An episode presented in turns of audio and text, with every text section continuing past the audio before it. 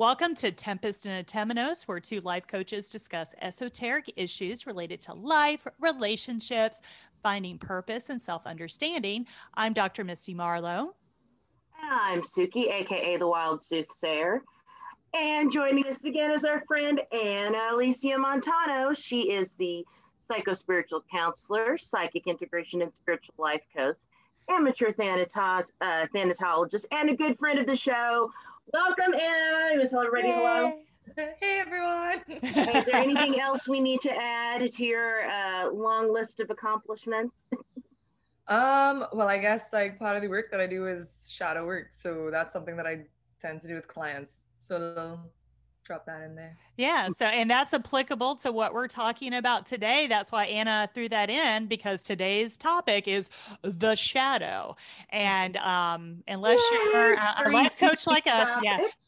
this is something that life coaches and therapists geek out over because it's just so much fun and um, but let's say you're not a life coach or uh, a psychologist or a therapist. I um, will do my little bit that I usually do at the beginning of the show and give you some background. And you you may find this interesting. You may find it boring. If this is the snooze alert for you, this is where you can just fast forward through Misty talking about it. But if you're nerds like us, we love to provide all the background, history, and context. So here we go. This is um, the, the, the what the heck we mean when we say the shadow. So if you've been listening to the show from the beginning, one of our first ever episodes was on archetypes. And we let you know there, there was this guy in the early 1900s, Carl Jung, and he was actually trained and mentored by Sigmund Freud, which most people have heard of. And he actually created his own perspective on psychology that we now call Jungian analytical psychology. And at the root of his idea of psychology is this the idea that we have an ego, a personal unconscious and a collective unconscious. And for a lot of psychology, when we say ego, we don't mean like, hey, you're too big for your pants to have a big ego we mean ego by the stuff that you know you're thinking about, your conscious awareness of yourself, your conscious mind.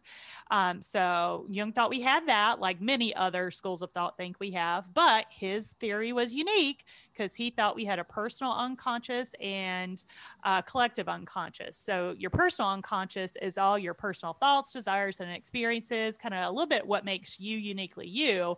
But your collective unconscious is supposed to be this really cool, almost almost like psychological inheritance that we have of all these universal and emotionally charged concept and images. And those are what we call the archetypes. So these archetypes are innate, universal, and hereditary. They are unlearned and they function to help you organize how you experience things in your world, how you put your world into context, kind of almost like a structure about how we think about ourselves and others. So, as we mentioned in you know that first episode of the show, really there's an unlimited number of archetypes, and Jung kind of got the the stuff started, but now there are so many psychologists that have their own ideas about archetypes, how they manifest, um, how we think about them. Um, Suki and I actually talked about modern archetypes. So archetypes can change and evolve as culture and society change and evolve. So the number can just keep growing indefinitely, really. But the original four that Jung put out there were the persona, the anima animus, the self, and our focus for today, the shadow.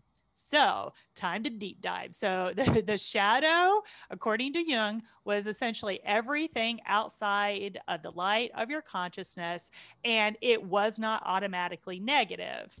Um, so, but with that in mind, we as humans tend to reject or want to be ignorant about the least desirable parts of ourselves, the, the kind of ickiness that lives in our unconscious mind. So in general, when we talk about the the shadow, most people kind of are like, yeah, it's like the negative parts of yourself kind of thing, the negative parts of your unconscious mind. So, but just to be clear, like people that suffer from like really low self-esteem, anxiety disorders, or a lot of limiting beliefs, um, they can actually shove positive aspects of themselves themselves outside of conscious awareness too. So just I needed to have that caveat just so that you would know. Um, but we are going to talk about a lot of the negative today, and Anna has something to speak to for that as well.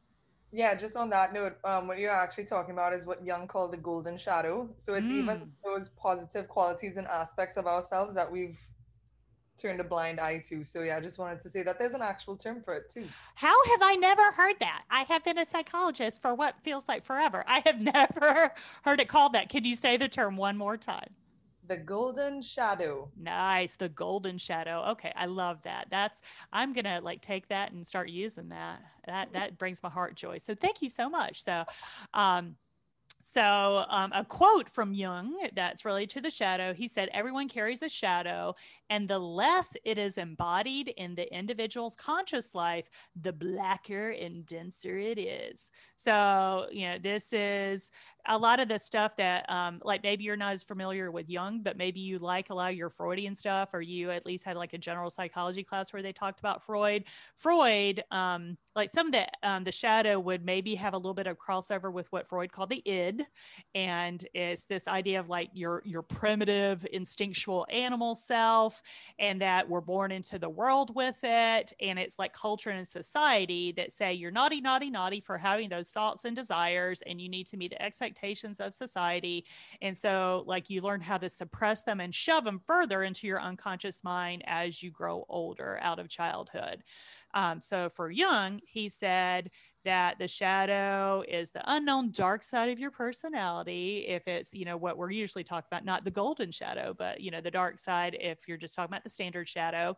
And um, it's instinctive, irrational, and prone to psychological projection.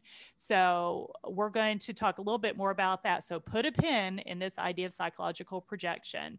So someone might have perceived inferiority, a moral deficiency, and in themselves and they might kind of perceive it in someone else. But again, we'll talk more about that later. Um, both Freud and Jung thought dreams were the bomb diggity. They thought dreams were the royal road to the unconscious mind. So both Jung and Freud, if you went in to do work with them, they'd be like, bring your dream journal and let's talk about your dreams. And, you know, Freud, though, everything was about sex and aggression. So you'd say, hi, like I was walking upstairs and Freud would say, You want to have sex with your father. And you'd be like, What? I was dreaming I was walking upstairs. You need to calm down. Jung, that's part of what he like got in a tiff with Freud about. He's like, Oh my God, like everything's not about sex and aggression. You need to calm down. We're multifaceted human beings. There are a lot of different archetypes. So, but you know, Jungian analytical, psycho- analytical psychologists will also do a lot of dream interpretation, but they'll look for your archetypes. Um, so dreams and visions, which Anna could probably speak a lot more uh, for her work in psychedelics and the role that visions can take in manifesting, um, you know, the shadow and other archetypes as well. So another. Say, oh, I do love dream work. Mm-hmm. Um, and that totally started with me because, oh my gosh, just so much stuff come out when I'm dreaming. yeah. oh yeah. So yeah, let's take a little detour for a second because this is fun and I want to. So um, speaking of dreams, maybe everybody could go around and if they're comfortable, they can like choose like a, a dream that they saw that was like weirdly symbolic, um, and they could draw from. Now, I I the, my favorite one to talk about doesn't really, or maybe you can tell me. I didn't feel like it had any specific shadow aspects well it kind of does but no specific like really clear archetypes are manifesting but throughout my entire life if I ever start to feel overwhelmed and stressed out, I will start to have dreams at night that I am driving a car that has no brakes. And somehow I get to like the mountains and I'm going downhill and I'm trying to use the brakes and they won't work. And then I pick up speed, I pick up speed. I'm like over there being like, how the hell am I going to stop this car? I don't have any brakes. And I'm like, it doesn't take a freaking rocket scientist to say you feel like your life is out of control. Like, thank you, brain. Like, did I really need the, the symbolism of like driving a car and it being out of control? Like, that's not even that far removed. But that that's always like just giving me a chuckle that I'm like, okay, you're starting to have the dreams of the car with no brakes. We need to figure out how we can have healthy control over our lives again because you're starting to feel overwhelmed and out of control. So that's my anybody else want to give an example or share a fun dream? Anna like, looks like oh. she's pausing for a minute. So, my nightmare that, and I have like the, I have like hellacious, like gory Stephen Kingish Violet Nightmares. The one that I hate the most is the one where I cannot graduate from high school. They've given me my diploma and they're like, okay, listen, we've given you your diploma, you've graduated, but we cannot let you leave until you pass this last math class. And I cannot pass this math class. and, I, and, that is, and that is my least favorite nightmare. That is the one that I wake up from a cold sweat in. I, you know what? I'll dream about being chased by vampires and uh, cannibal hamsters all day and all night. But not being able to pass the math class and get out of high school is the one that makes me the most miserable. And what I've discovered is that if I'm essentially letting the perfect get in the way of the good, like I'm trying to over prepare and I'm stuck in analysis paralysis. Uh, did you seriously just um, casually skip over your comment of cannibal hamsters? Yeah, I, I, that's I was like, wait, wait, wait, did you just say cannibal? wait, hold on, wait. I'm gonna yeah. wait, hold on. What, what did you did you say? Yeah, I um, I'm go, I'm gonna need you to explain that cannibal hamsters. I may have had a nightmare or two where I was being chased by cannibal hamsters. I occasionally dream in musical theater. These are things that happen to perfectly normal people if you happen to be perfectly normal me. Um, were you a hamster being chased no, no, by no, cannibal hamsters in the street? no, for whatever reason, my house had been invaded by cannibal hamsters and alien worms. I don't know what's going on in my attic. All right. Okay. Cannibal hamsters. That that was good. That was a good one. That's a good one.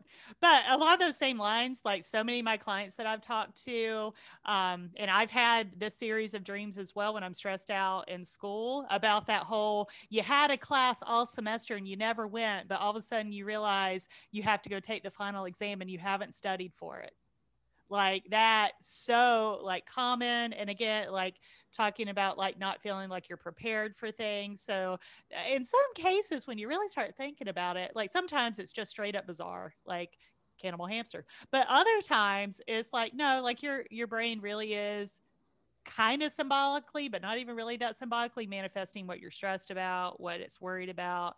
Um, so I that's where I feel like like Freud and Jung they were making a decent point about dreams you know, being that royal road to the unconscious mind and this idea that the barrier between your conscious mind and your unconscious mind gets kind of thin when you're sleeping and your defenses are down. And if you do um, some dream journaling, some dream analysis, it can be really fascinating. I shut my clients down when they want to do dream work because I just don't feel like I have enough expertise in that area. But I frequently will be like, you know, go do some of your own research, go look up you know the symbolism go read some books so I, will kind of push people in that direction um, so continuing on with a little context about the shadow, we just have a little bit more if anybody's getting kind of bored, but I find this stuff. Anna, so did you happen to? Oh. Uh, oh, oh yeah, yeah, yeah, Anna dream. Sharing? Oh yeah, almost, almost let you off the hook. How did I almost do that? I, mean, so. I had a dream last year and it was really, really fucking bizarre. I don't like, I don't know what to make of it because I'm like, what do I do with this? So basically, we have like a few islands off the coast of Trinidad, and we call it down the islands.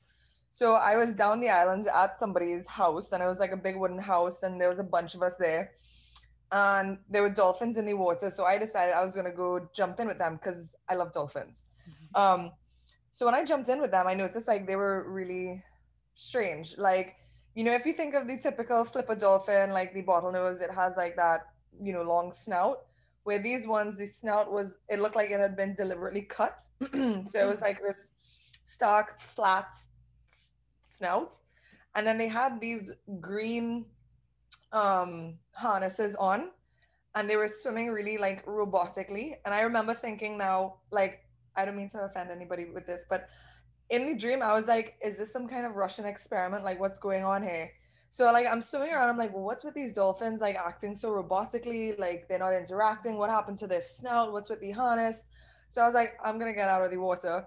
And like when I was swimming by these steps to go back up to the house, all of a sudden, like the house was on stilts coming out of the water, and underneath, all these like crazy animals started popping up from underneath the water, and it was all these like engineered animals. So they would have like different body parts of one another. So like you might have like I don't know, like a tiger that had like um, crocodile legs instead, mm.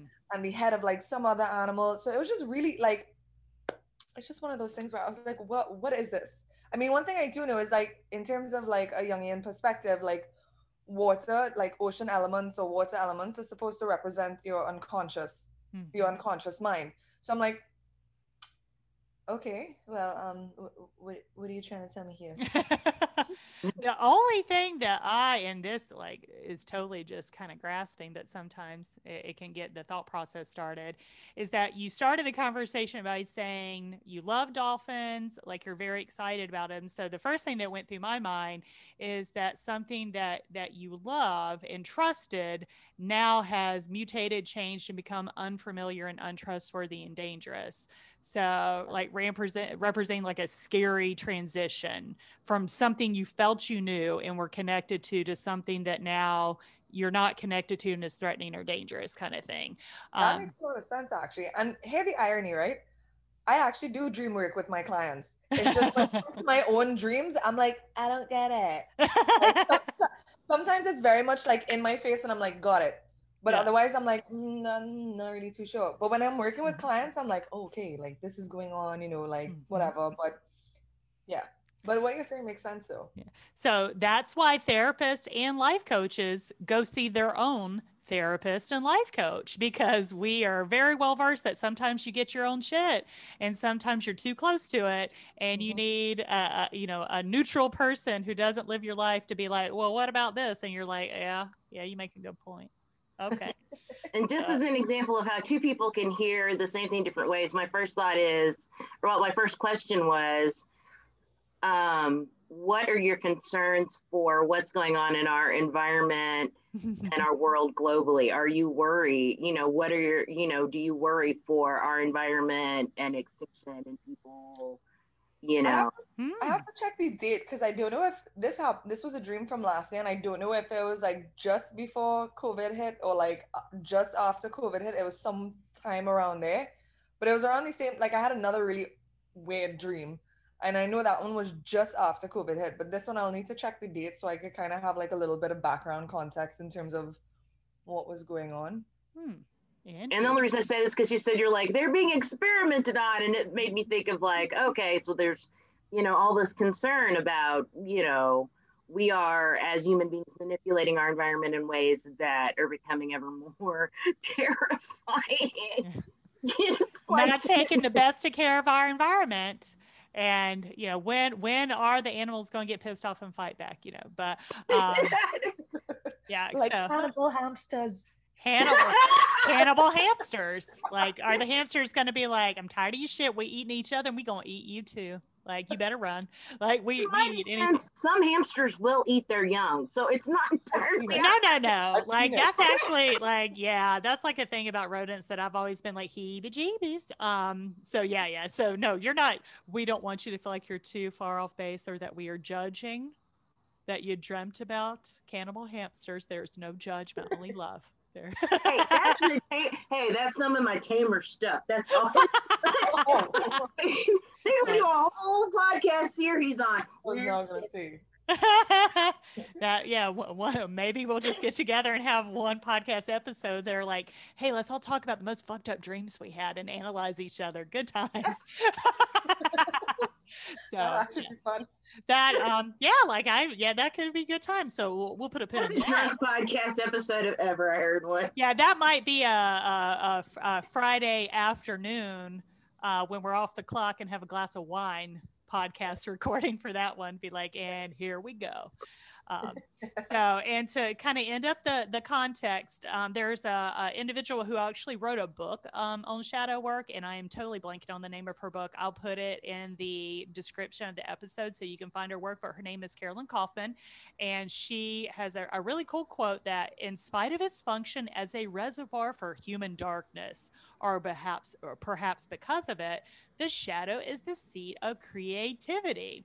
And part of why I love that quote so much is I actually follow a lot of like writers and artists on Instagram and Facebook and other forms of social media. And I've gotten my little panties in a twist where they've been like super judgmental about life coaches and therapists and been like, all y'all are like working in the light. You're working in the light. You just want to hear what's good and what's hot.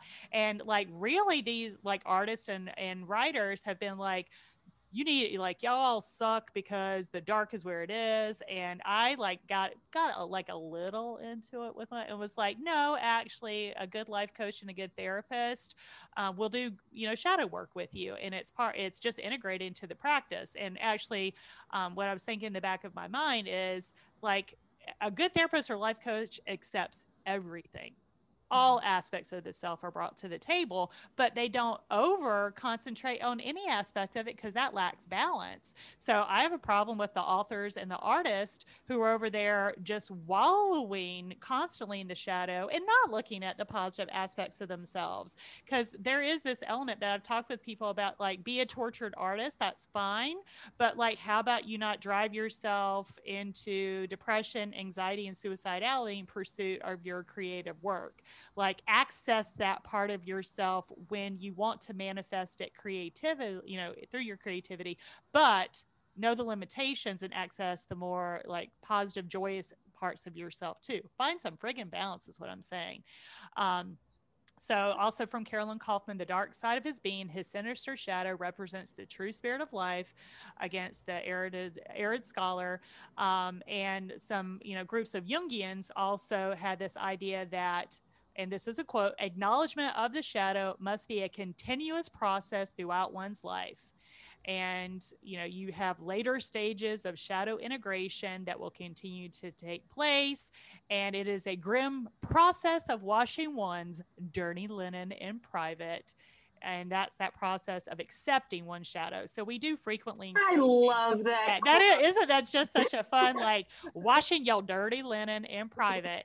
Because um, we we do in therapy and life coaching want integration and that kind of seeing yourself more holistically and accepting all the parts of yourself. Um, so I, I, like how that's like you get in there and you do your shadow work, like you do it, um, and you'll not just do it once You'll do it multiple times. You'll do it as you develop and evolve as a human being. And that's just part of your work. And it can be a joyous process.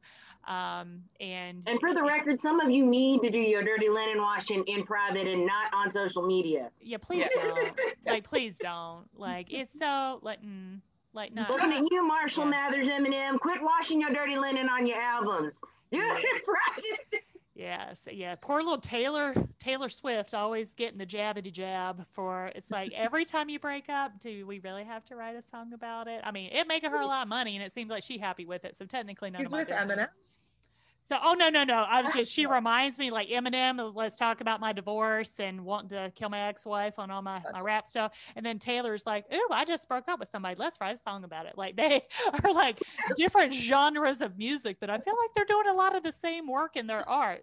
Um, it's like you can afford a therapist, people. Watch that linen and Private yeah but i get like i think taylor's like straight up been like am i like i'm making money off this and it's it's helping me be successful so what? What what you going to do about it. Mm. um, so there and there's a lot more research out there if you are if you do want to find out more. I i typically don't go to wikipedia but for this background i did because wikipedia actually had really good research for this.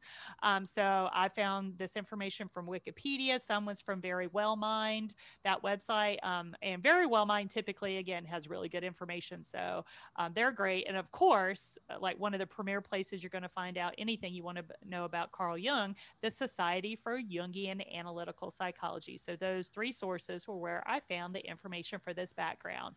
So I'd, I'd mentioned earlier though, like um, I was, you know, put a pause on this idea of talking about shadow projections because we're going to do a little bit of a deep dive on that. So I'm gonna I'm gonna turn the mic over to Anna uh, and be like, so t- tell us more about this work you might do with clients on shadow projections.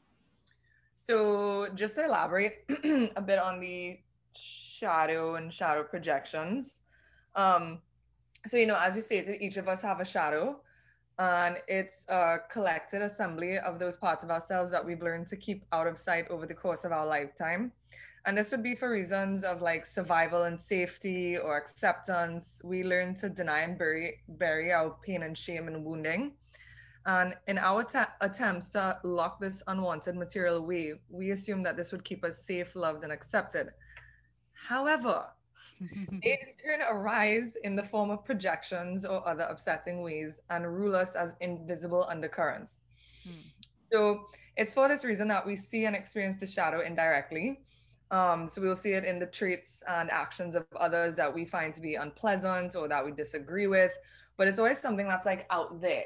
So it's always in a sphere where it's safer to observe and judge. And when we react intensely to a quality or an action in another person, it tends to be our shadow emerging as we project these qualities onto the other in a conscious attempt to keep ourselves from seeing this within. So, I mean, I think it's kind of straightforward there in terms of talking about shadow projections. And the thing is, you know, it's stuff that you don't really want to take in yourself. But a good way to notice them is like if, for instance, you have somebody who just kind of rubs you the wrong way or they're getting under your skin, the kind of question like you kind of need to sit with is like, okay, what is it in them that's bothering me so much? And not just why, but where can I see this in myself?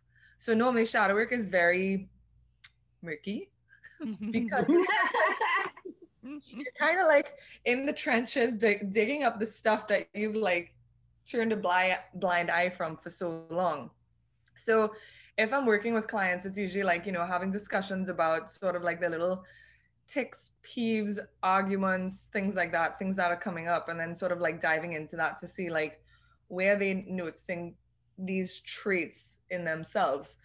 And this can be met with a lot of backlash because you know not everybody's ready to face that stuff in themselves. Um so yeah i don't know if that answered your question or if i kind of went off board there but Oh no, that's great. So yeah, that's the idea, and um, to to ground it a little bit more in an example. Um, like I, I have found that I get very annoyed by students in my college classes that I perceive as being lazy or procrastinating. And, you know, aside from like just before the show started, I was talking about the fact that I have some students that are experiencing the inclement weather and chilly temperatures and really awful stuff in Texas. So my, my thoughts are with you all and I hope you're all okay. And like for them, I sent them out like all a thing. It was like school will come later. Just worry about your safety and the well-being of yourself yourself and your family right now. But on a day to day basis with school, when a student's like, hey, I didn't get my paper done, I'm like, well, that sounds like a personal problem. You're getting a zero because I don't take late work because you should have organized your life to figure out how to do your school. And I don't really want to hear that many excuses. So I kind of have a reputation as being a little bit of a hard ass. Um, and like, I really get annoyed. I get annoyed when a student emails me and is like, hi, I had a hangnail. I need an extension on my paper. I'm like, you gotta be fucking kidding me. Like, like be a grown up. Now, what through my own personal work, I'm like, you know, Misty, that you procrastinate a lot. and you, you ma'am, can can really have your days where you lazy. Uh, and so is it that that's something that you don't like in yourself and that's why you when you see a student manifest that behavior it really gets on your nerves and like through a lot of a lot of personal work i was like yeah that's that's probably why I respond so heatedly.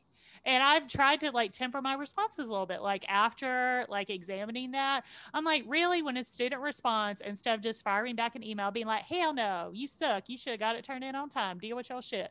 Instead, I slow down all right let's really look at the circumstances like am how can i respond in a way that acknowledges their humanity and is supportive of them while at the same time having universal standards for equality and expectations that apply to all my students? Um, so and encourages them to hold themselves to a high standard in their college experience. So i just i'll sit down and get really centered and like sometimes i say could you give me more information about precisely what happened about why you feel like you need an extension on this assignment to the degree that you're comfortable providing that to me. And if it really is something like that I, I perceive as being like totally outside of their control, um, and it wasn't, you know, through their own actions, like I might say, oh, yeah, okay, I'll give you an extension.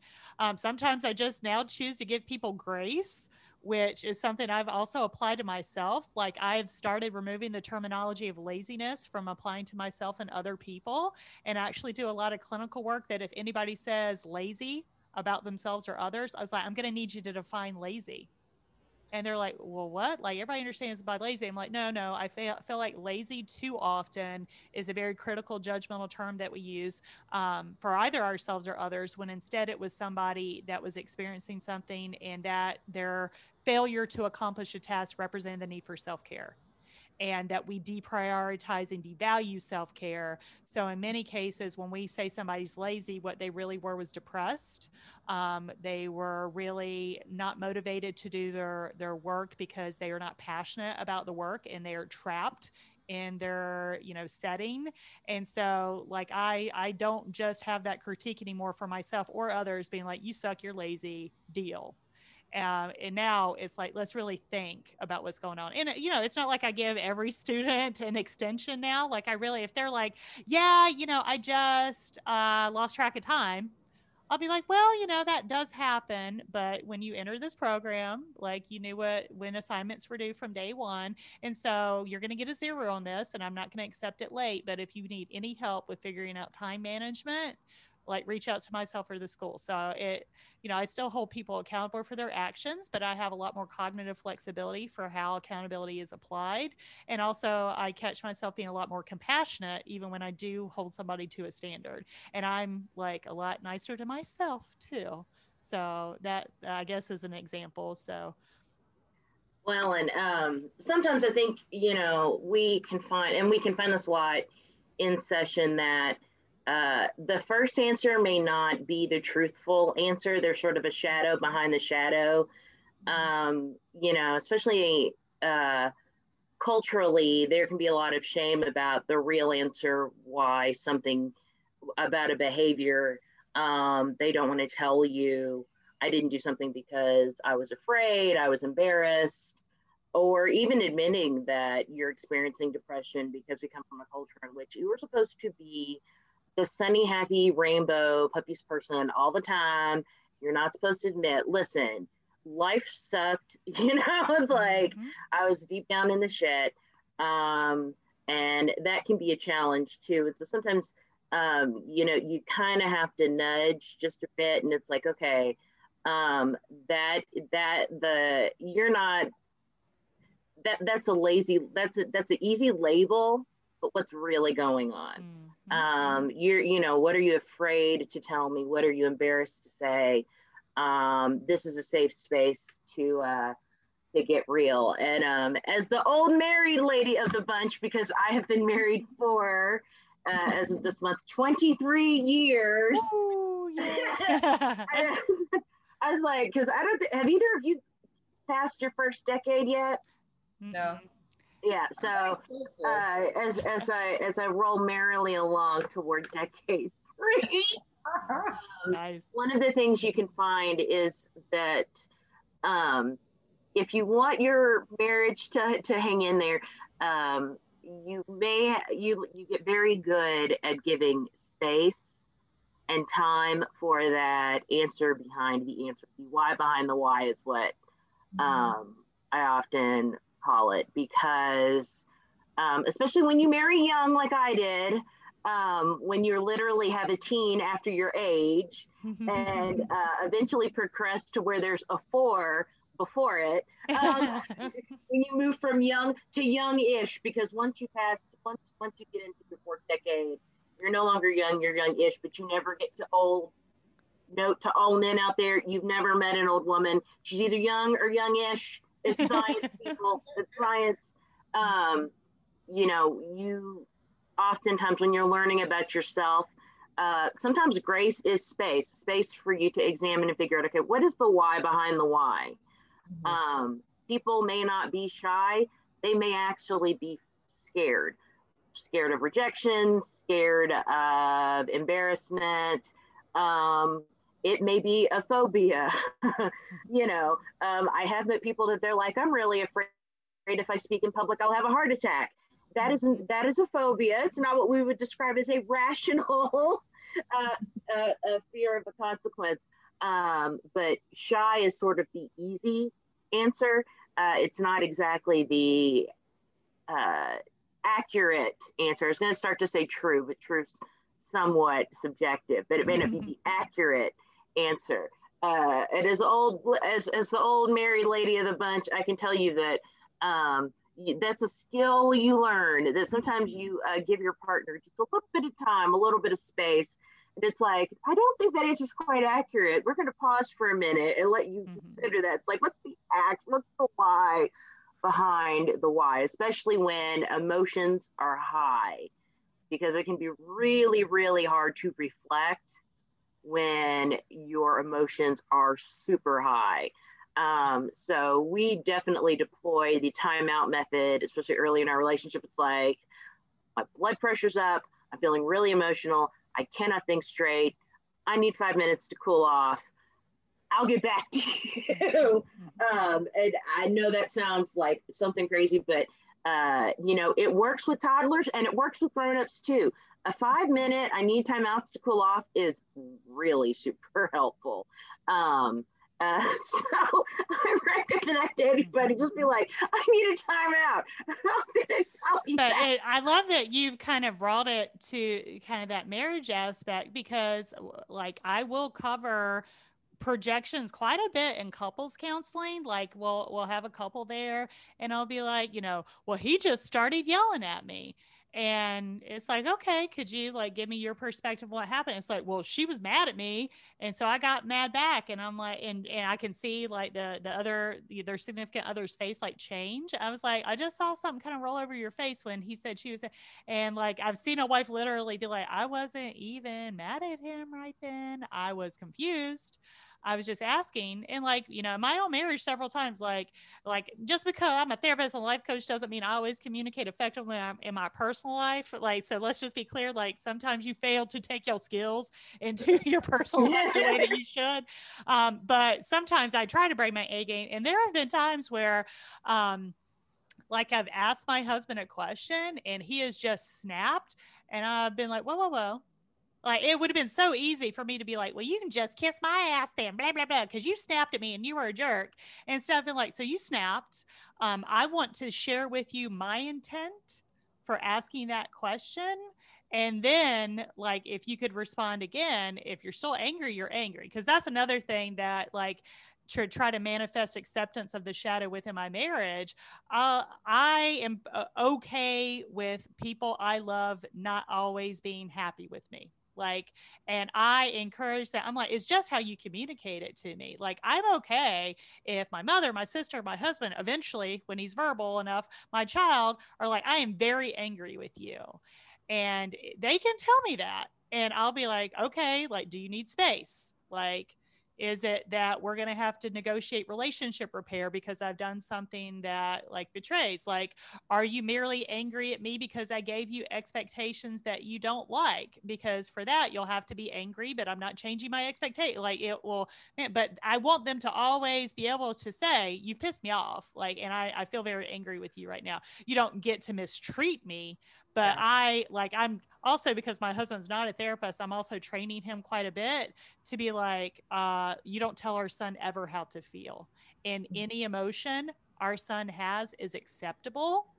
Behaviors are productive or non-productive acceptable or not acceptable feelings are allowed to exist judgment free. So as long as somebody in my household communicates their feelings in the right time, the right place, respectfully, and not with the intent merely to hurt someone else, then you get to have them.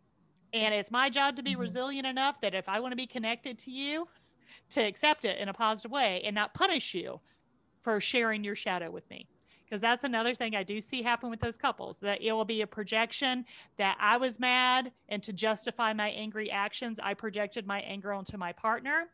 Or it can be I tried to be vulnerable with my partner and show them my shadow and they rejected it. Mm. and judged it. And that can be one of the most relationship damaging things that I've ever seen. Because if there's ever supposed to be a context that you're supposed to be like, hey, come here, can I open up my door of my soul and show you a little shadow? It's supposed to be in your romantic, super intimate relationships. And mm-hmm. so, like, I've just seen that be like, I've looked at couples and been like, y'all married, but you seem like you hate each other. Like, why? Like, you, at some point, didn't you believe something good about each other that you chose to be in this relationship because relationships are a friggin' choice, at least in the United States. Like where there is no you you know been sold into marital slavery to someone in the U.S. Um, so I'll be like, yeah, at some point you chose to be with them, and in a lot of cases, not all, when we start drilling down, they'll be like, yeah, like I opened up and showed a little bit of the shadow. I was kind of vulnerable and they mistreated that information. And they, the person, like never let go of that resentment. And a lot of how they're acting towards their partner is like a continued manifestation of their need for revenge that i showed you some of who i truly was and you stepped all over it. Um, uh, and because of that like i'll see some people also be super self-protective. And i'll be like hey like if you're going to get in a romantic relationship eventually there's going to have to be some verbal intimacy and some exposure of the darker aspects of the self to build the connection. And some people are like, I just don't understand why my relationships don't go anywhere. I was like, because you don't ever trust anyone. And we honor that because trust is scary. Like, because showing somebody, yeah. you know, that shadow self is so vulnerable. But one of my supervisors that absolutely loved, like a quote that has never left my mind your ability to trust others is not truly ultimately a function of whether you perceive the other person to be trustworthy, it is a function of how much confidence you have in yourself to handle the betrayal. And I was like, oh, why you got to put that truth out there like that? Oh my goodness. Because that is like, why are we scared to trust Holy dirty others? linen, Batman. I was not ready for that. like, why? okay. I hear you. I hear you. I'm going to chew on that for the next 30 years of my life. Thanks so much. But yeah. But that makes me wonder because um, I, you know, and Anna would probably know more about this when people are utilizing either psychedelics or um, other substances. I don't know. I, I, can't remember, Anna, if you've ever worked with people or studied ayahuasca. Like, do people find themselves confronted with their shadow in um, like a, a sense and they're kind of frightened a bit with and and it's like yes yes yes yes. Like because my understanding like particularly with psychedelics people make the mistake of not having a trained guide with them. Mm-hmm. and you know and that that is something that is definitely not recommended that you need to have the trained guide with you because when you confront your shadow self in those experiences you need the guide to make sure you know how to handle it, to ensure not just to make sure the physical space is safe, but that you have somebody to sort of help you navigate that. And that when people talk about a quote unquote bad trip, I was not going to say that. They don't have the guide with them to say, oh, this is what's going on, and yeah. let me navigate that help you navigate the situation. Yeah, like I, I personally don't view bad trips as bad trips. Like those are usually the most juicy experiences because it is a lot of your shadow material coming up. It's just like the way in which it could manifest could be really daunting because I mean, you are in this like altered states and you're seeing all these things and like, you know, to give like a little bit of a, a personal story, I was in um, Mexico. I went to go do like some ayahuasca ceremonies and peyote and stuff like that and ended up in a mushroom ceremony. And now I'm cool with animals. Like I don't have any animals that freak me out or anything like that. Like on the contrary, like I just want to touch them and interact with them and play with them. When I can't do that, it drives me crazy because I just want to be like, oh, come here, let me play with you a little bit, you know? And um, when the mushrooms started coming on, there was like this, first of all, I got extremely cold. So my body was reacting viscerally as well. Like I was shivering uncontrollably, and no matter what I did, like no matter how many blankets and stuff I had on me, pulled from the inside out. And then in the ceremonial space, they became like this massive black mass that turned into all these spiders. Now, I'm not afraid of spiders, like, I'm cool with them. But for some reason, like, this huge black mass was so daunting and it was terrifying me. And I was kind of just like crippled in this corner, just like I didn't know what to do with myself. And then I kind of came to the realization of like, okay, well, this is not this is not working. Like I gotta I gotta go into this and see what what this black mass is about and what it wants to tell like what it wants to tell me or what it wants to show me so when i started working with that what came up was grief and those intense emotions, particularly like grief, has always been one that I wasn't really able to work with. So I always used to shut it down. So it was a big shadow emotion for me. And ironically, it appeared as this like black shadowy mass in the form of spiders. Hmm. And when I kind of went into it and I was like, oh, this is my grief, like all of a sudden, like I just started bawling. And I think I was crying for like a solid two, three hours. But like from the moments I started crying and the moments I got like inquisitive about, okay, well, what is this? Like, what do you need to show me? Like, what's your deal? It kind of it dissipated, right? Like it wasn't this like intense black mass anymore. It's like I ended up going on this like in a journey of like, oh, all these feelings are coming up and this is where it's been coming from and da da da da. So I can't remember who said it, but it was like something I read years ago. And they were saying like if you're in these journeys and you have like this scary dragon that comes up, rather than trying to run from it, because I mean you're only resisting it and that just makes it bigger. You kind of want to turn to it and be like, all right, what's your name? Let's sit down and have a chat. Like, you know, you want to befriend it to start to work with it. So, like, when people talk about bad trips, I really see it as like, it's not a bad trip. It's like something there that you need to integrate. It's something you need to work on. It's something you need to really like befriend. And the thing is, too, like, a lot of people don't have like the like little tools to help themselves when they're in those spaces. And I mean, like, one thing I tell people is like, your breath is your lifeline, both figuratively and literally. And normally, when people are entering into a bad trip or in a bad trip, if they really were to like cue into their body and see what's going on, they're not breathing properly. They might be taking rapid, shallow breaths, but from the moment they start to take deeper and slower breaths, then you're calming, you start to calm down your nervous system. And then from there, like you can start to like enter it and move through it. So yeah, so what you're saying in terms of like psychedelic states bringing up a lot of shadow material, like that's huge. Like it's a massive, massive thing. It's just how it materializes ends up being the tricky part, you know. But again, like you have to understand that. All right, like you are going into these, you know, states where these substances are going to start to bring up a lot of material, whether you want, whether your ego wants to look at it or not. But like with psychedelics, you know, a lot of people say that when you're in those states and those things start to arise, it's because your psyche is like sort of urging you to be like, hey, this is something you need to look at. You're ready to work on this now. So, so yeah.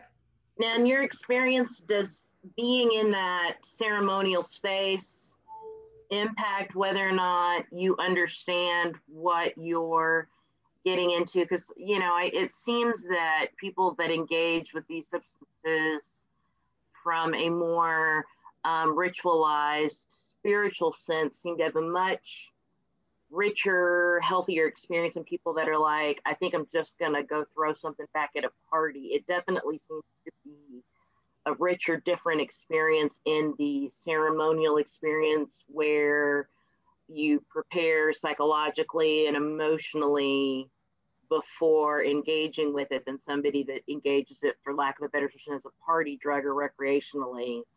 Um, it definitely seems like there's a distinct difference between the work you're doing as opposed to somebody who's not really engaging with it as sort of a healing substance or a healing process. Mm-hmm. I mean, in terms of like the ceremonial and ritualistic setting, I mean, that container is kind of being set up to be more conducive to those, you know, going deeper and having those daunting and or transcendental experiences. Now, I'm not knocking anybody who chooses to do psychedelics and say like a festival or something. For me personally, I know myself really well. I cannot do that. Like guaranteed I will freak out. Like I get too sensitive around um having too many people's energies. Like I feel like I just open up too much and it becomes overwhelming. Now, I've heard a lot of people go to festivals and have like take LSD and have some transcendental experiences through the music. Because I mean, music is a thing as well with psychedelics. So there is that, but then there also is the like repercussion where some people end up having a really, really rough time. Yeah. When I um oh go ahead. I was just saying it's it's definitely uh, something to think about. I openly admit that that you know having struggled with bipolar uh, my natural chemicals will trigger altered state. so I'm not inclined to take anything uh, that will enhance it. Although I have to agree, um, with, whether it's an external chemical induced or in or, or your body's internal pharmacy, the deep breathing is really, really important. that much I can attest. It's your lifeline. yeah, I love that. That breathing is your lifeline, literally and figuratively. I love, I love that. Um, but I think that's just just fascinating. Um, the idea that we can utilize uh, something that literally grows out of the ground, or in the case of a mycological plant, something that literally grows out of other dead things to heal um, fractures in our psyche. It just fascinates me. Yeah, like for me, I've turned I've turned to psychedelics and plant medicine specific specifically for like shadow work as well because like I'm a Scorpio. I love dwelling in the underworld. I love being in the trenches and mm-hmm. being in my shit. Like I thrive in that. Maybe a little bit too much. like, I always need like a kind of supportive container around me, even if it is that I'm doing it on my own. And the thing with psychedelics and plant medicines, it really sort of like softens the barrier of your ego to like the resistance of your ego. So it enables these things to come up, and you're just like, all right, I'm gonna lean into this now and check it out and have myself a good cry or punch my pillows or whatever it is that needs to come out, you know. So for me, it's always been like a really useful tool for when I want to do shadow work. But yeah. Nice, very, very nice. So um I am interested in just seeing this growing body of research uh, about like it's almost like when I think about like about uh, um, like Chinese medicine, like acupuncture and acupressure for the longest time that you know mainstream science was like oh whatever, and then they do more work and they're like just kidding, we found the scientific basis for it, we just didn't know what it was before. Like I remember working at you know a hospital being a therapist uh, at a hospital and they're like hey we're doing free trials of acupressure downstairs for depression. I was like y'all used to turn up your nose at that. Like what are you doing? Like but now we're doing clinical trials because you have effectiveness. And i remember the first time like our psychiatrist was like yeah we have a suicidal teenager. We're going to do acupressure beads on her ear and anytime suicidal ideation pops in her mind she's going to do the pressure.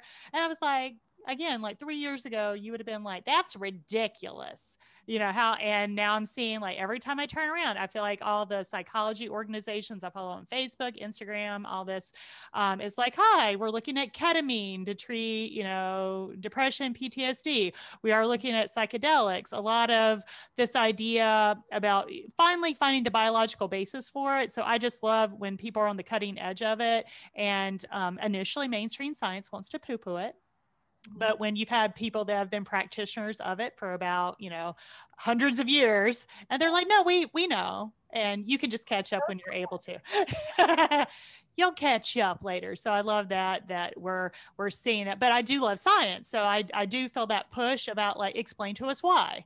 And that like for the breathing it's like people have known for forever like recenter yourself do your breathing exercises. But you know people finally came around and was like oh yeah when you force slow breathing you force activation of your parasympathetic nervous system. That is your system that resets you back to baseline functioning and calms you down whereas your sympathetic nervous nervous system is your fight or flight response.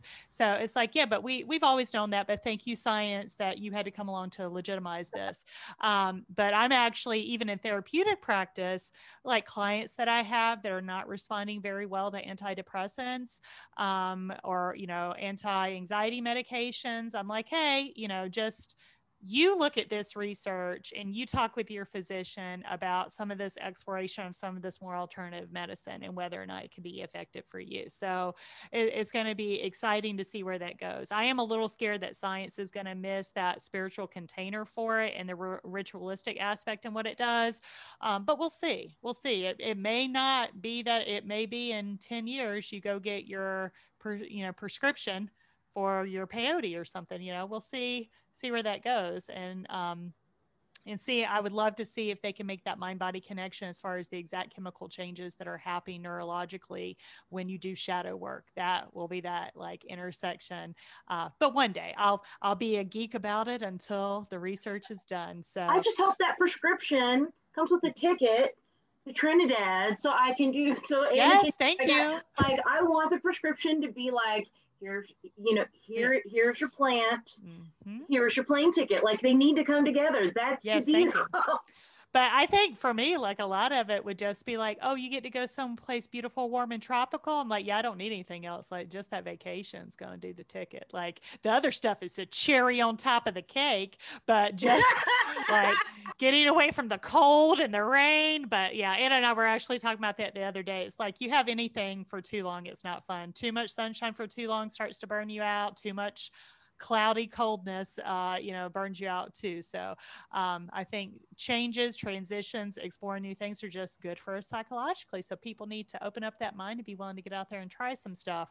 But I think you probably can draw from our conversation if you are interested in what Anna's talking about as far as the process of psychedelics.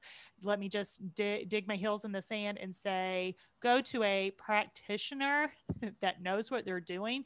Please do not just go get some acid from somebody off the street because you could just be really, really making a horrible choice. And if you've had a friend that went to, you know, a Phish concert and had a bad trip, um, don't think that that you know rules out everything. That was recreational use that was not manifested in the right container. Um, so that would not necessarily be your experience. So you know somebody knowing what they're doing can make all the difference. So don't go and try this on your own. Just get it from a dealer off the street. No, no, no, no, no, no. Make good choices. Thank you. always do that because I mean it's not something that's regulated, right? If you are going to mm-hmm. just go get some acid off the street, at least get a solid test kit to make sure you know what you're taking. like yeah, I mean, people mm. chemical compounds. Like just, mm-hmm. just at least be safe. Practice some safety. I have had many conversation when I was a substance abuse um, therapist because um, I'd had several cases of children getting uh, or teenagers, I should say, being referred to the program because they had a really bad trip. Like I had children um, that had um, schizophrenia that were taking schizophrenia medication and then smoked weed laced with um, it was either acid or PCP. I can't remember what it was. And of course, they already had a predisposition towards having psychotic episodes. They were on medication that was very heavy and impacted their dopamine levels. And then they smoke, you know, psychedelic weed and uh, like had horrible things that were happening. Um, and they were like, but it should have been fun. I was like, why? Because your dealer told you it was safe. Um, what's your dealer's motivation to get money off of you? They're not worried about your health and safety. So, uh, you know, always just think about that in the back of your mind when you're going to something that's unregulated and do do be responsible and um, and regular listeners know I'm a big believer of call a professional. Mm-hmm. Like, do not have your doctor rewire your house. Do not have your mechanic set broken bones. Yes. So if you're interested in this, you need to contact somebody that knows mm-hmm. what the hell they're doing. Yes. Um, so everybody knows that that is like that. I will plant my flag mm-hmm. on that on that rock anytime. Um, so, and I, I, oh, go ahead, Anna. Oh no, I was just saying, like, so many people now are getting into the whole like trip sitter slash guide rules or facil- facilitating rules. That's something that I do. So like, I offer those services to people if it is that they want to like go deeper with a substance. Like, I can provide the container for them and support them, help them move through things, and teach them certain safety protocols. And you know, if it is that they want to like go deeper with it through a little bit of like counseling work, yeah. Yeah, you're like, it could start out as you just trip, but we know stuff's going to happen. Use it wisely use that information wisely.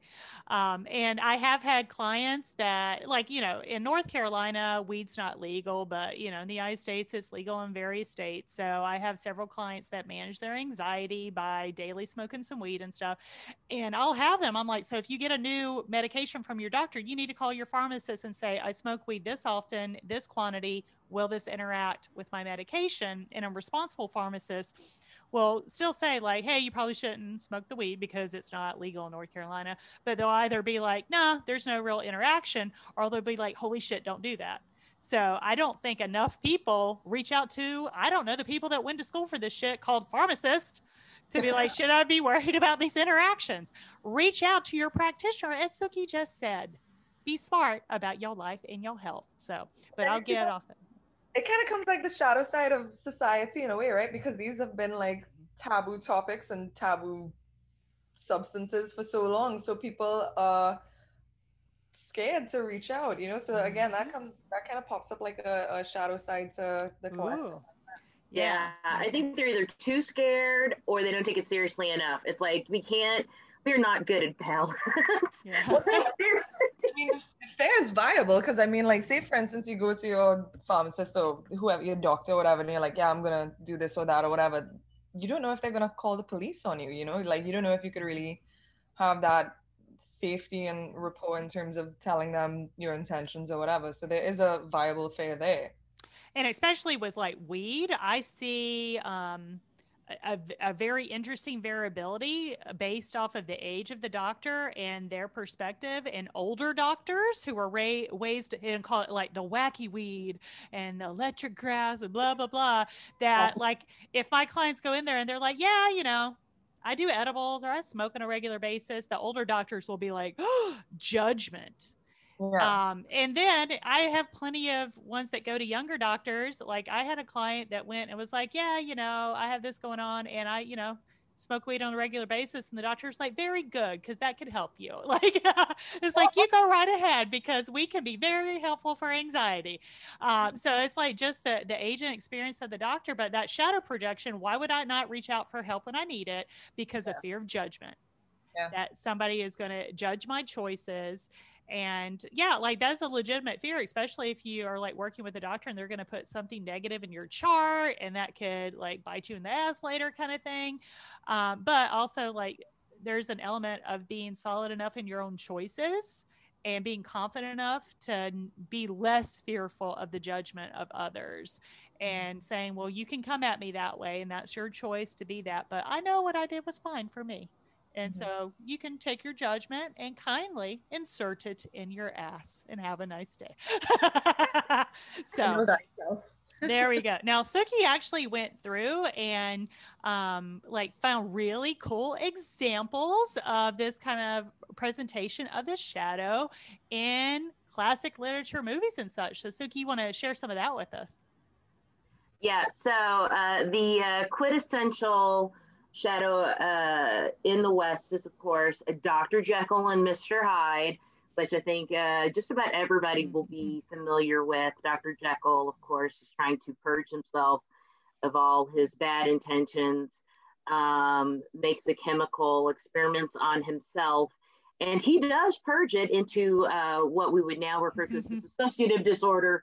Uh, and uh, Dr. H- and Mr. Dr. Jekyll is a saint who purges uh, into turns into Mr. Hyde uh, unexpectedly goes on a murderous rampage.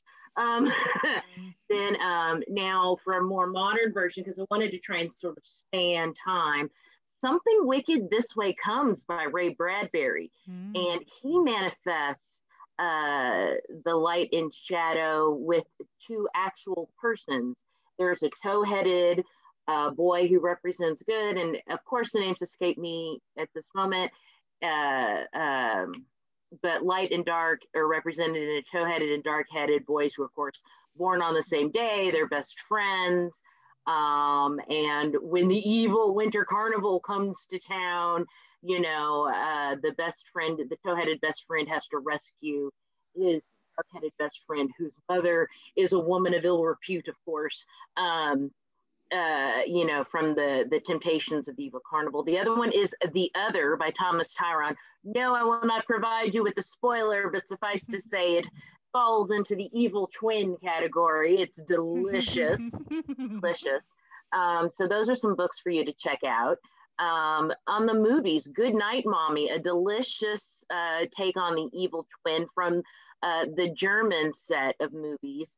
Very, very good. Love the ending. No spoilers provided, but go check it out. Got some trippy, trippy visuals in there, including the fact that one of the characters is completely masked in gauze through the entire thing. Um, it's delicious. Uh, and and and very trippy. And the mother in it is actually behaving in a way that's utterly confusing. And then you get to the end and you're like, oh my gosh, how did I not see it coming? Now, something on the lighter side, Mean Girls, in which the lead character leans into her shadow to infiltrate uh, the popular girls' side, and uh, her nemesis is somebody who's who seems to manifest all shadow, at least at the start. Um, and my favorite, favorite celebration for the modern woman Bad Moms and Bad Moms Christmas. Mm-hmm. Um, I love Bad Moms. Bad Moms, in my opinion, is all about celebrating uh, your shadow and also leads and also now that I think about it, um, leads back into our glory of saying no to things. Yeah. Um, so uh, if you need a good laugh and you want to celebrate the good shadow times, you got to check out Bad Moms. And on a side note, Mila Kunis, what a cutie. So go for Is she one of your girl crushes? Is she one, one, of my girl crushes? um, so uh, absolutely love it. Um, oh, can I pause you? Because I just had something jump into my head that I cannot friggin' believe that we did not talk about before we started recording the show. Westworld Westworld, Ooh. the TV series on HBO. And so, spoiler alert if you don't want to hear anything about it, Westworld, based off an original movie that I saw when I was a kid that came out in the 1980s, that was like, hey, we have this world where everybody gets to explore their shadow self because it doesn't matter what you do because you're only killing and raping robots. So that was the original movie, but the robots start killing the, the park residents in the original movie. When they did the remake on HBO, they added in that essentially the robots were gaining sentience through artificial intelligence, but it was still that they were being used to allow people to express their shadow self if they chose. And they are not even hiding the friggin' symbolism in Westworld. They'll be like, You're choosing to come on a trip to Westworld. Would you like to wear the white hat or the black hat? Would you like to manifest the positive aspects of yourself and go on a wholesome journey? Or would you actively like to go into this park and rape and pillage and plunder and murder? Like, which one? And people would get to choose. And people almost became like addicted in some cases of going to the park to be given the freedom to manifest the shadow aspects of their persona at a place where they felt like it was safe. And so again, spoiler alert, like, you know, if you haven't watched it by now, the only problem was is that they were actually manifesting the shadow on creatures that had gained sentience. And there's this whole symbolism that I freaking lost my mind over in the film about the labyrinth and about the main black hat character in Westworld trying to discover the labyrinth, and he keeps being told the labyrinth was not intended for you, but he's playing the deep game for Westworld, where he goes beyond the shallow stories of murder and mayhem that people get to manifest. And he was going like beyond, behind it to do the labyrinth. And what he eventually kind of finds out, although like this might be my own personal interpretation, is that the labyrinth was intended for the art- artificial intelligence as they are gaining consciousness, that they are navigating the labyrinth to become aware of themselves. But even with the artificial intelligence in season one, we have this pure light character that is all goodness and light. And she becomes full murderous, insane shadow in the second season and becomes like, ends up, again, spoiler alert, sorry for anybody that's going to watch it, like murdering the her own love of her life in pursuit of her goals, kind of thing, and twisting him. So it like the symbolism for the shadow up in Westworld, I cannot friggin' believe that's not one of the first things that came to my mind. Like they literally like choose white hat or black hat not transparent, like not transparent. and great talent. You got Jeffrey Wright, you got Thandie Newton, yeah. Newton mm-hmm. and Anthony Hopkins all through the first season. Mm-hmm. I mean, Hannibal Lecter, need yeah. I say more? people do what I do, go to the library, get the whole season for free. Uh, yes. Shout out to local libraries, mm-hmm. patronize mm-hmm. them. I love them. Um, I'm a library evangelist. they, no, seriously, like somebody called to sell me a cable package and I convinced her to get a library card. I'm bad. Um,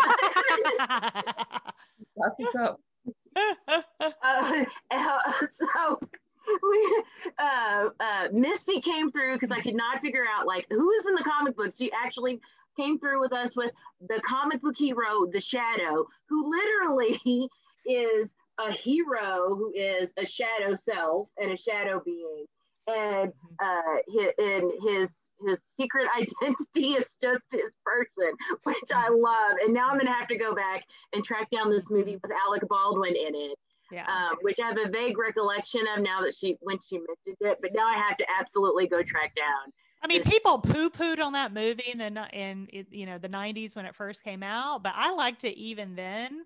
Um, and uh, and I love again as we were talking about in this context, Alec Baldwin like goes and and does some like mysticism stuff. Um, it reminds me a little bit of like Batman when he goes and learns like the martial arts and the mystic art or whatever, but it's a lot more spiritual for the shadow, and he gains these abilities to cloud men's minds and become a shadow and not be seen, be invisible by people, and to use um, psychic powers to manipulate their thoughts. But when he enters into that state, he physically changes appearance, like his face almost like morphs to a eviler looking face, uh, and he's like hiding in the shadows. So, like I thought for that, I was like, that's like the shadow aspect, very much of manipulation. That we all have times where we want a certain outcome, and we will figure out a way to manipulate others. But if you directly asked us, were you trying to be manipulative? I have very few people they're like, yeah, I was being manipulative. That's right. Yeah, like nobody says that shit. Everybody was like, no, like, what are you talking? I didn't mean, I didn't, blah, blah, blah. Like, I'm just very persuasive. Yeah. they just realized I was right. No, you you intentionally said things because you knew they were going to feel guilty, or you selectively presented information just so that they thought about it the way you wanted them to think about it and did, and left out shit, hyped up certain shit. We all have the tendency to be manipulative. So, like, of course, they make it very superhero, fantastical in the comic books, but I was like, oh god, yeah, like they're just you know projecting that aspect that that's very common for us as a part of our shadow selves, the urge to manipulate others in order to reach our own goals, kind of thing. But my big recommendation, uh, combination movie recommendation is The Dark Half mm. by Stephen King, which is going to get very meta. And um, we're running out of time, so I won't I won't go too crazy. But so Stephen King wrote The Dark Half in I believe it's 1989, but he wrote it and under the pseudonym Richard Bachman, which in the mm-hmm. reissue he thanked for his help. So he thanked his alter ego for his help on writing a book, which is, spoiler alert, about a man who writes a book using a pseudonym and an alter ego. And the alter ego. and then he decides that he's not, and so it's uh, about a man named Thad. And Thad uh, teach, he teaches English at a very posh, private New England school because if you know anything about Stephen King, everything bad happens in New England. Everything bad. Uh, uh, there's something about Maine. Um, you nice don't want to go visit. up there, no. Bad things yes. happen up there. yes. Nice place to visit. Wouldn't want to live there. Um, and so Thad uh, wa- aspires to be a writer. He wants to win the Booker Man Prize, win a Pulitzer. It's not happening. So to help uh, supplement his meager income, as the professors among us can attest to. Um, he starts writing uh, these crime novels uh, as the alter ego George Stark. How's that? uh, and a character uh, with a lead character named Alexis Machine. And eventually, uh, somebody comes along and says, "I'm going to out you and tell everybody you're writing is this, you know, this dark, violent stuff." And he's like, "Well, fine. I'm going to kill off my alter ego." Um, and his alter ego doesn't like it and comes to life. And what we learn is when he's writing as his alter ego, all of those dark personalities, his wife comments on that, that um, both in the book and in the movie, that when he writes as his alter ego, all of those shadow aspects of the personality come alive. Thad types, his alter ego writes longhand. Thad sober, his alter ego drinks. Thad doesn't smoke, but his alter ego uh, does.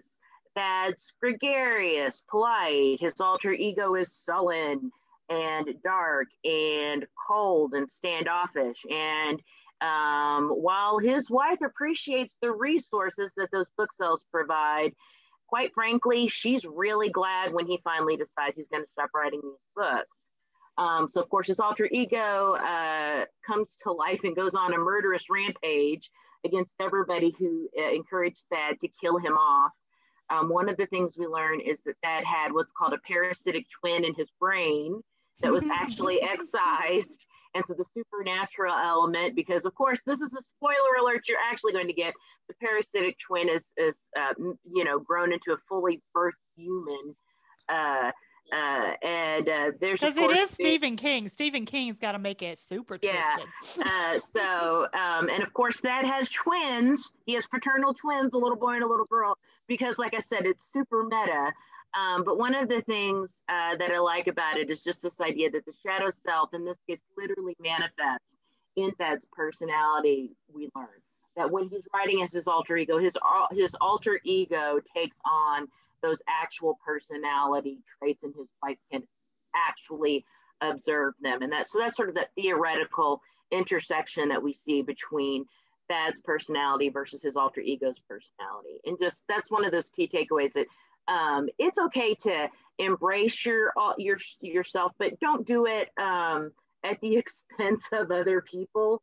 Um, you know, in the book, uh, and they don't really get into this in the movie, but in the book, Thad has to quit drinking because he has an accident that causes his wife to have a miscarriage. That would be when you need to get your shadow self in check, people. Mm-hmm. So embrace your shadow self, but don't let it go on a murderous rampage.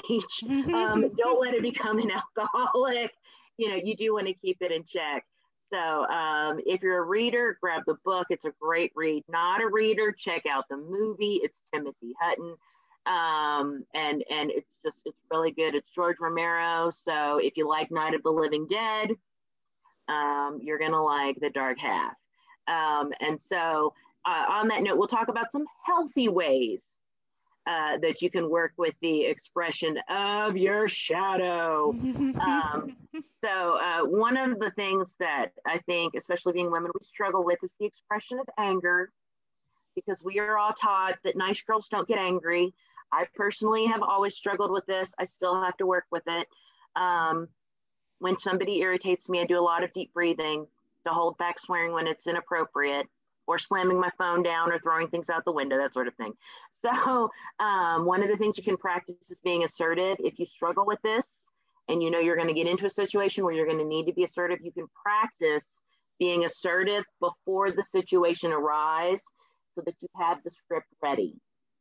And that is much preferable to being passive and being a doormat and doing nothing, or being passive aggressive, which will destroy relationships. Um, doing little digs, making swipes at people, um, or gaslighting people, like we have mentioned in mm-hmm. previous episodes, um, or any other passive aggressive behavior. So if you have to practice being assertive before the situation arrives and have a script ready, that is preferable. And work with your life coach and or your therapist if that mere act of being assertive causes you to feel guilt because you have a limiting belief that you don't have a right to feel the way that you feel or ask for your needs to be met. So that's a, like a phenomenal coaching or therapy topic just as a kind of fyi because i do see that come up so much. I'm like hey i'll teach you the skills for how to have assertive communication, the person still like, no, I still feel like I'm being mean. I'm like, but you're being respectful and just asking for what you need and stating what will allow you to be happy. Why does that mean? Because we've been socialized to feel like as women, our mm-hmm. needs shouldn't, you know, be met. Mm-hmm. And trust me, whoever it is would much rather deal with it at the time than having a blow up and having you recount every single misstep over the past 30 years in a single go. Mm-hmm. They'd much rather deal with it at the time than and blowing up isn't gonna is not a healthy way to deal with it either. Now, one of my favorites is what I call the patented five minute fit. So you just excuse yourself, close the door, and you just throw a temper tantrum like a five year old for five minutes. You get the whole five minutes. You can yell, you can scream, you can cuss, you can punch a pillow, roll around on the floor, kick your legs, whatever you do, and you get all of that anger and frustration out. You bring your blood temperature down, you bring your blood pressure down. When it's done, you take some deep breaths to recenter yourself and then go back into the situation with a calmer, cooler head and then deal with it. And this can be good if you're angry, if you're frustrated, if you're feeling what I sometimes refer to as emotional static heavy emotions that are clouding your ability to use executive function and to think. And sometimes if you're having a crappy day, it's just fun to just say, you know what, something is written. And I've done it like, you know, my wife gets a call, she's got to go back in, and we had plans, and it's a crisis at work. And I'm like, if you will excuse me, I am very upset. I am going to go have a five minute fit because the situation, I'm not angry with you, I am angry with the situation. And I'll get a knock at the door. No, no, no, no, no. I have 30 seconds left on my five minutes. Taking it, taking it. So uh, uh, that's the patented five minute fit. I think it's okay for children. I'm just going to throw that out there. Like if you get a kid that's having emotional regulation issues, and I'm, a, I think it's perfectly acceptable to be like, I'm going to give you five minutes. We're going to close the door. And then when you've calmed down, we're going to talk about it because whatever you did before this was not okay. And we're going to have a conversation about it. But that's but, um, you know, properly used, I think that that's okay. Um, oh, Anna was going to um, jump in for yeah. a second. Yeah. Yeah, I was just saying to follow the five minute fit. Obviously, it's probably not something you could do right then and there, but preferably at some point during that day, like journal about it because you need to sort of, again, you got to keep checking in with yourself, you know, like ask yourself the questions you don't want to ask and be like, you know, why was I triggered? Like, what, what did this bring up in me? What am I seeing? You know, like really, really just get radically honest and fucking real with yourself because you got to, you can't just like, you can't just leave this shit. Yeah. And to give like a concrete example of like from a play therapy standpoint, like Suki was saying, like it's a very good parenting practice to give your kids space to have a fit where it's acceptable, it's not damaging property, and yeah. it teaches your child from a very young age their anger is acceptable as long as it doesn't negatively impact others and like let it have a positive outlet but don't like but in the right time in the right place to where it doesn't hurt you or anyone else. In play therapy people will be absolutely shocked that if a kid gets a- angry in play therapy and starts wanting to beat my ass as a therapist, which has happened more times than I because I'm a therapist. So if they have a lot of anger in their lives, that's something that frequently happens is the therapist begins to be perceived as a safe person. Um, or I set a limit and they don't like limits and they get mad at me. It is a common play therapy practice to say, I am not for hitting, but mm-hmm. you can hit this and pretend it's me now, when I was first getting trained to play uh, play therapist, I was like, bullshit. That kid's to be like, haha, what the hell are you talking about? But I have had so many children. If I've said, I'm not for hitting, but you can hit the pillow and pretend it's me, a kid look me dead in the eye, go get that plastic lightsaber sword and just start wailing the shit out of a pillow, making really uncomfortable, awkward eye contact with me. And we've done amazing therapeutic work. And I'm like, you're just so angry at me. Like, you are so mad at me right now. You just want to beat the tar out of me. Look how angry you are at me. And seeing even a young child can start to be like, oh, my anger is acceptable. She's not rejecting me because I'm experiencing anger. And I'm not in trouble because I channeled my anger in appropriate direction. Like that right there for so many kids, like from that day forward when they just really beat the shit out of something pretending it's me, I see like magically, like future sessions, the kid feels less of a need to beat my ass. And then I'm like, why? Yeah. So it was just, yeah. And it's not even like we had to 100% super process it because kids aren't very verbal yet, but the kid got it. Like it already made the connection. And mm-hmm. that kind of leads into my next one, which is mm-hmm. you can give your shadow a face if you um, are, uh, are t- uh, uh, inclined to visual artistic uh, endeavors, you can actually give your shadow a face, um, whether it be a mask, something three, that's more three dimensional, or just painting your what does your shadow look like. Um, for those of you that are more uh, verbal um, or inclined to literary pursuits, you can write your shadow a letter or a blog um, or just talk to your shadow in the mirror. If your shadow talks back, call me. um, the other thing I'll say is sometimes you can lean into the mood, not wallow, don't wallow, but lean into the mood with media. You know, that's why we like to throw you some pop culture stuff. Lean into it a little bit, you know, with what, whatever the mood matching is, whether it's whether you like music or movie or books, whatever that is. Now, one of my favorites get up and move, exercise, mm-hmm. dance, jog, uh, box. Kickboxing is really good. Oh, yes. Kind of like beating that pillow. Mm-hmm. Get up, punch a bag, um, you know, uh, whatever those bags are called, the long cylindrical ones, you know, that Rocky was such a fan of. Get up, kick it. Um, yoga or something like Pilates where you do long stretching movements. Um, there, there is research that says those types of movements actually are really good for your nervous system and your parasympathetic system. I don't, we don't have time for that right now, but there, there's research that. And the other thing is use the buddy system. Find a non-judgy friend that's willing to explore the dark side with you. The better their sense of humor, the better it is for you. Caveat: oh. don't borrow, don't steal anybody else's buddy and that includes my wife. People keep trying to steal my wife to be the dark side buddy. No, no, no, no. no. Don't steal somebody else's buddy. Get your own buddy.